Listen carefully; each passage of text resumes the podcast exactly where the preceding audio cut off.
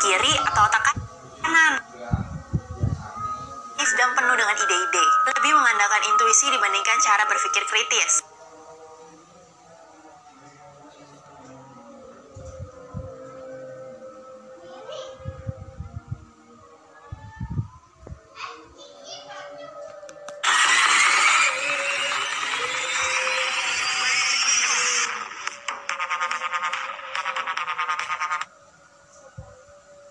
Lam.